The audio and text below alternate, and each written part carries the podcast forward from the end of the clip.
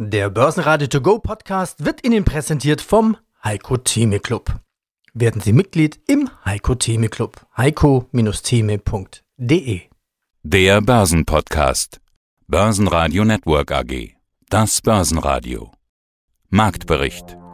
Im Studio Sebastian Leben und Peter Heinrich und vom Börsenparkett in Frankfurt Atta Shahin von ICF. Außerdem hören Sie zu den Quartalszahlen von PSI den Leiter Investor Relation Carsten Pirschke, zu den Quartalszahlen von Palfinger CFO Felix Strohbichler, zu den Big Four als Lockdown-Gewinner David Hartmann von Fontobel und zu den EZB-Ankündigungen Andreas Scholz von der Euro Finance Week.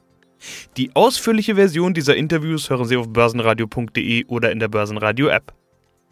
Es geht weiter abwärts mit dem DAX. Schon wieder neue Rekordinfektionszahlen und eine Berichtssaison der Big Techs, die nicht gut an der Börse ankommt, sorgen dafür, dass der DAX auch am Freitag weiter verliert. DAX-Schlusskurs 11.556 Punkte und minus 0,4 Prozent. Im Laufe des Tages war aber selbst die 11.500 weg. Der ATX konnte 1% zulegen auf 2055 Punkte. Die Wall Street eröffnete den Freitag rot. Die schwächste DAX-Woche seit dem Crash geht mit minus 9% zu Ende und jetzt bleibt abzuwarten, welche Richtung die nächsten Impulse wie die US-Wahl vorgeben. Mein Name ist Atakan Schein, ich bin hier zuständig für die derivativen Produkte an der Börse Frankfurt. Atta, Corona ist zurück, aber sowas von. Also wer gedacht hat, das Thema ist irgendwie abgehakt, der hat sich auf jeden Fall getäuscht. Inklusive Lockdown und Kursrutsch nennen wir es mal noch nicht Crash, aber selbst die Crash-Angst ist ja wieder zurück. Für euch ist Bewegung eigentlich was Gutes, aber nur wenn man eben auf der richtigen Seite ist. Was war da los bei euch? Seid ihr cool geblieben oder liegen da die Nerven blank? Naja, wir sind Derivatehändler, wir bleiben immer cool. Aber du, diese Woche, was ist da passiert? Wir waren deutlich über 12.500 und während wir hier reden, sind wir quasi bei 11.500. Wir sind hier in, äh, in fünf Tagen um über 1000 Punkte gefallen. Das ist schon was. Wir sind, naja, so ein Crash ist es noch nicht. Ich würde sagen, das ist ein kontrollierter Sell-off. Aber wir haben die Wale auch noch gar nicht gesehen. Und ja, es ist richtig was los hier.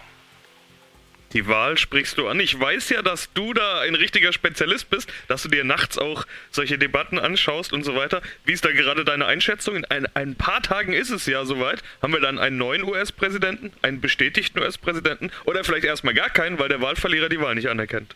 Da gibt es natürlich viele unterschiedliche Szenarien. Ich habe da natürlich auch meine persönliche Meinung. Also ich gehe davon aus, dass es einen Erdrutschsieg für Biden geben wird und damit werden wir auch einen neuen US-Präsidenten bekommen ist natürlich die Frage, wie, wie wird dann der Herr Trump mit dieser Niederlage umgehen und was machen die Märkte? Also wie gesagt, das ist meine persönliche Meinung. Ich glaube, Wall Street hat sich auch mit einem würde sich auch mit einem Präsident Biden zufrieden geben und das, das wäre jetzt keine Nachricht, die die Märkte unbedingt bewegen würde. Das Problem ist, was sagt der Herr Trump? Wird es hier eine, eine friedliche Übergabe geben oder setzt er sich dann hin und sagt, naja, wenn ich verliere, dann muss wohl die Wahl gefälscht sein und ich ziehe vor Gericht. Das, was die Märkte gar nicht haben wollen, ist Unsicherheit und eine, eine US-Wahl, die sich vielleicht noch äh, wochenlang hinzieht und vor die Gerichte geht. Also Unsicherheit, dieses böse Wort für die Börse. Das kommt ja auch noch dazu, zu dieser Woche, die wir sowieso schon hatten. Du hast es ja gerade beschrieben. Äh, selbst die 11.500 Punkte Marke ist am Freitag früh gefallen. Die wichtigste Frage ist also, wo ist der Boden? Werden die Börsen wieder nach unten durchgereicht, wie im letzten Lockdown? Äh, oder dreht der Markt irgendwo? Das kannst du jetzt natürlich nicht beantworten. Aber du kannst sagen, ob die Händler denn jetzt schon zugreifen oder nicht.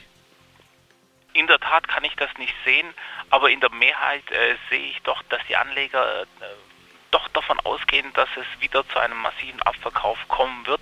Wir haben jetzt gerade über die US-Wahl gesprochen, aber dazu kommt ja noch on top die Pandemie, die jetzt wirklich nicht so aussieht, als hätten wir da alles überstanden. Pünktlich zu den US-Wahlen kommen jetzt noch Höchstwerte in Europa an äh, Neuinfektion und auch in den USA. So also denkbar schlechtes Szenario für Märkte. Dafür hält sich der DAX eigentlich relativ, noch relativ gut.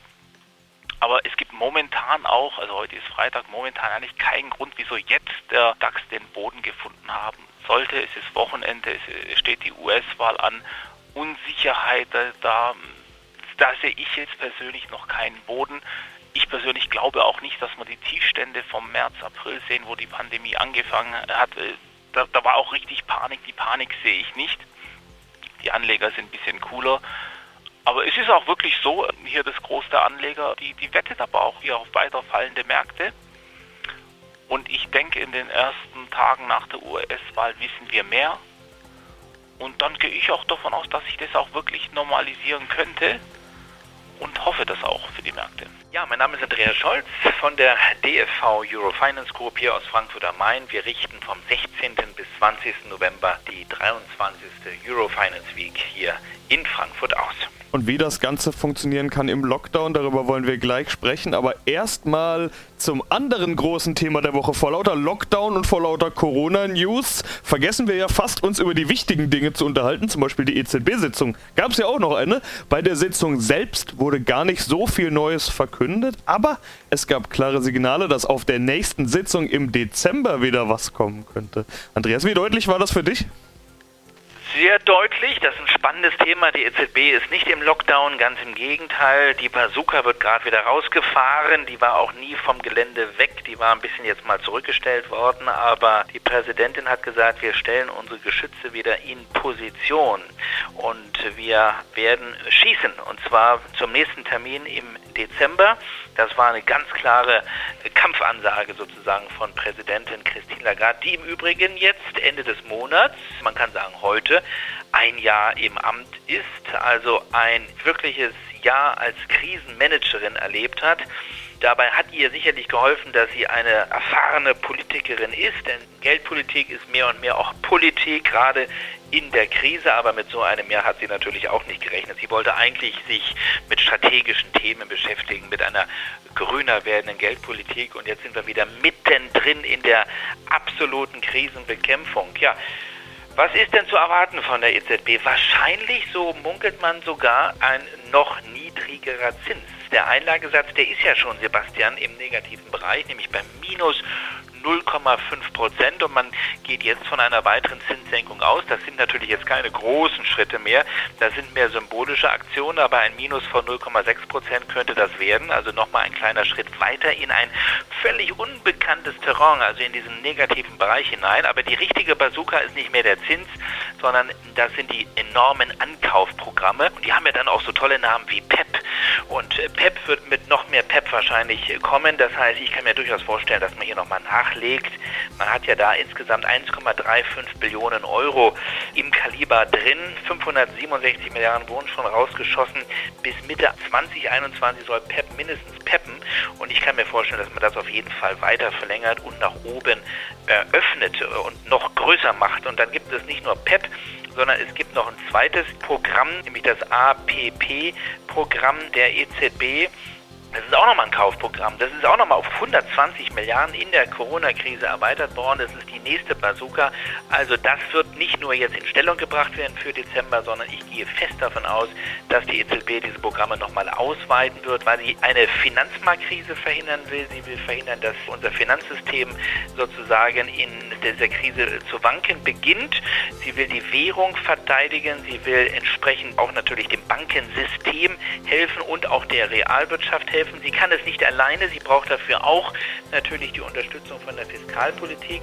Aber ihre Einflussmöglichkeiten sind irgendwann mal endlich und es hat schon ein bisschen was von Verzweiflung. Wir haben gar nicht die Zeit, das alles zu diskutieren, aber das ist meine Einschätzung. Ganz klarer Krisenmodus und der wird noch lange so weitergehen bei der EZB. DAX-Gewinner war RWE mit plus 1,3% nach einer Analystenempfehlung, gefolgt von Continental mit plus 1,2%, die heute verkündeten, dass CEO Elmar Degenhardt Ende November überraschend zurücktreten wird.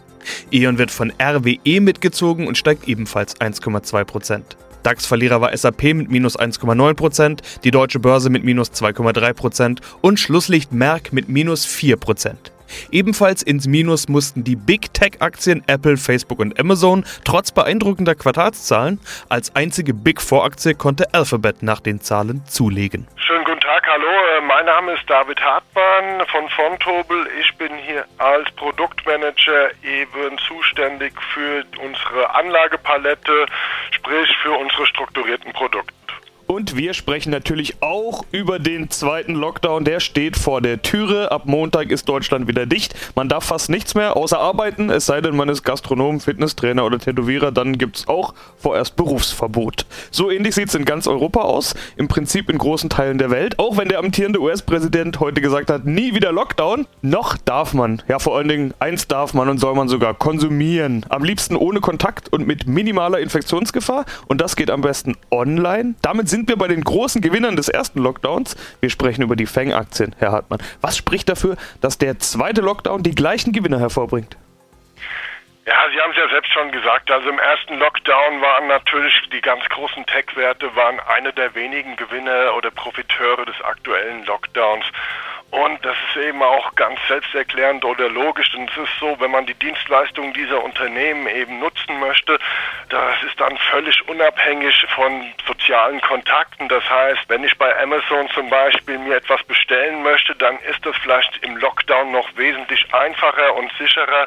Und viele Kunden, die dann zum Beispiel den Gang ins Kaufhaus scheuen, die wechseln dann vielleicht auf so eine Plattform und ähnlich sieht es dann auch bei den anderen Unternehmen aus. Sind sind quasi von den Einschränkungen, die es durch den Lockdown gibt, eben überhaupt gar nicht betroffen, während eben andere Branchen derzeit unter dem aktuellen oder dem bevorstehenden Lockdown eben stöhnen, schauen diese Unternehmen wahrscheinlich eher jubelnd einem solchen Lockdown entgegen sieht man ja auch an den Zahlen, die Zahlen der großen Gewinner, Amazon, Apple, Facebook und Alphabet, also sozusagen dieser Big Four, wie man immer sagt, die sind ja alle in diesen Tagen auch erschienen und die Zahlen waren natürlich sehr gut, aber sie kamen nicht alle besonders gut an an der Börse.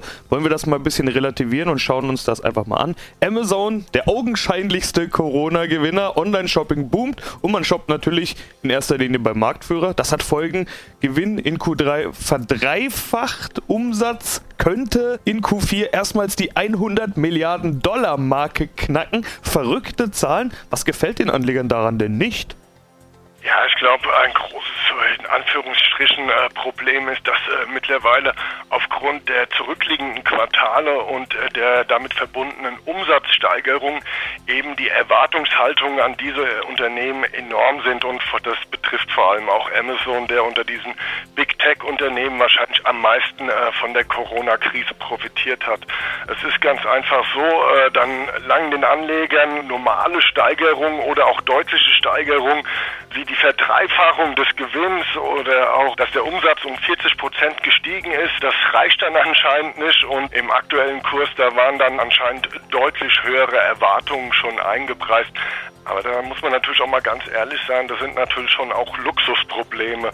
Andere Branchen äh, oder andere Aktiengesellschaften, äh, die wünschten, sie könnten solche Zahlen vorlegen, wie es Amazon jetzt getan hat. Mein Name ist Carsten Pirschke, ich bin Leiter Investor Relations bei der PSI Software AG in Berlin. Ja, und PSI bietet Prozesssteuerungen und Überwachung von Netzinfrastruktur bei Energieversorgern zum Beispiel oder Verkehrsunternehmen und noch vieles mehr, da kommen wir später noch dazu. PSI ist ja selbst im Corona-Jahr 2020 mit den neuen Monatszahlen wieder knapp bei den Rekorden des Vorjahres. Heißt das, Sie haben keine Auswirkungen durch Corona? Ja, wir haben natürlich schon gewisse Auswirkungen, denn wir wollten ja eigentlich in diesem Jahr den Wachstumskurs der vergangenen Jahre fortsetzen. Jetzt sieht es so aus, als ob wir uns vom Auftragseingang und vom Umsatz her mehr oder weniger seitwärts bewegen. Also wir sind da tatsächlich sehr, sehr nah an den Vorjahreszahlen. Ergebnismäßig haben wir seit dem Lockdown im Frühjahr eine gewisse Belastung, die wir auch nicht äh, ganz aufgeholt haben. Also wir waren ja jetzt äh, ungefähr 15 Prozent vom EBIT her unter dem Vorjahr. Und wir hatten Schlimmeres befürchtet äh, bei unserer Guidance im März und sind jetzt eigentlich ganz guter Dinge, dass wir das meiste hinter uns haben. Und vor allem für 2021 sind wir sehr optimistisch, weil unsere Auftragsbücher doch sehr gut gefüllt sind. Ja, Ihr CEO sagte in dem Interview im Frühjahr, da kann ich mich daran erinnern, äh, dass ein Tag Lockdown Ihnen eine halbe Million kosten würde. Ich konnte die Zahl nicht ganz nachvollziehen. Stimmt diese Zahl noch und, und warum sind die Kosten so hoch, wenn man Mitarbeiter im Homeoffice schickt? Ja, ich glaube, er hat da nicht die direkten Kosten des Homeoffice gerechnet, sondern das war so eine Kombination aus Produktivitätseinbußen, die im Frühjahr tatsächlich erstmal da waren, weil die Mitarbeiter sich ja in der neuen Situation äh, orientieren mussten. Das hat den einen mehr, den anderen weniger getroffen. Aber denken Sie an den 30-jährigen Programmierer in einer Stadtwohnung hier in Berlin mit zwei kleinen Kindern im Hintergrund. Im Frühjahr waren ja dann noch die Schulen und Kindergarten geschlossen. Also da haben wir schon gemerkt, dass wir Produktivitätseinbußen hatten. Das zweite Thema war, dass auch die digitalen Prozesse mit den Kunden natürlich noch nicht eingeübt waren. Und dann gibt es noch einen dritten Effekt. Wir haben ein sehr stabiles Bestandskundengeschäft, was uns natürlich extrem hilft. Wir haben sehr langfristige Kundenbindungen, aber ohne Messen, ohne Reisen ist es natürlich nicht ganz so einfach, neue Kunden zu gewinnen. Und das heißt, das kann man auch in unserem Quartalsbericht sehen, dass die profitabelste Leistungsart, die wir haben, nämlich Lizenzen, unter der Krise leidet. Und alles zusammen hat dann zu diesen Belastungen geführt. Guten Tag, mein Name ist Felix Strohbichler, ich bin CFO der Palfinger AG. Palfinger, der Kranehersteller. Mitte September gab es ja schon eine Meldung zu den Q3-Erwartungen. Im letzten Interview am 30. Juli hatten wir uns über die Palfinger Corona-Gleichung unterhalten. Weniger abgearbeitet, weniger reingekommen. Zum Glück aber sahen Sie damals eine Erholung. Wie groß war denn die Erholung jetzt im Sommer? Also wir haben glücklicherweise im Sommer ein Marktumfeld erlebt in allen unseren Kernregionen, insbesondere in Europa, aber auch äh, in den USA sowie eigentlich in allen sonstigen Weltregionen auch, dass sich die Zuversicht der Kunden deutlich gebessert hat, dass wir zwar nicht auf dem Niveau des Jahres 2019 zurück sind, aber ganz klar eine Bereitschaft der Kunden sehen, wieder Bestellungen zu platzieren. Die Kunden glauben an die Zukunft, glauben an ein Ende von Corona und das hat sich im Q3 sehr positiv auf den Auftragseingang ausgewirkt. Schauen wir in die Zahlen. Konzernumsatz 1,1 Milliarden, 15 Prozent unter dem Vorjahr. Neun Monate Konzernergebnis 31,8 nach 63,6 Millionen, also der Hälfte. Warum Gewinn halbiert? Ja, das ist eine, eine Logik natürlich, dass mit äh, dem Rückgang des Umsatzes das Ergebnis überproportional sinkt, wobei wir diesen Ergebnisrückgang durch eine massive Kostenoptimierung, die sich entsprechend auch positiv jetzt ausgewirkt hat im dritten Quartal, zu einem guten Teil auch kompensieren konnten. Äh, um vielleicht das dritte Quartal hier etwas hervorzuheben, wir hatten hier im dritten Quartal ein EBIT von 31,8 Millionen, das entspricht einer EBIT-Marge von 8,5 Prozent. Das ist de facto gar nicht so weit weg von dem uns selbst gesteckten Ziel von 10 Prozent. Das heißt, das dritte Quartal ist eigentlich den Umständen entsprechend ausgezeichnet gelaufen. Wir haben auch ein sehr, sehr gutes Orderbook und waren deswegen auch in der Lage, hier eine sehr klare Guidance für das vierte Quartal zu geben. Das Orderbook reicht mittlerweile deutlich bis ins nächste Jahr hinein. Das heißt, derzeit eine sehr, sehr gute Situation aus Sicht von Balfinger. Naturgemäß die Risiken, die vor uns liegen, sind schwer abschätzbar und was das nächste Jahr bringt, da haben wir wie alle anderen auch natürlich unsere Zweifel, ob das jetzt so weitergehen kann. Börsenradio Network AG Marktbericht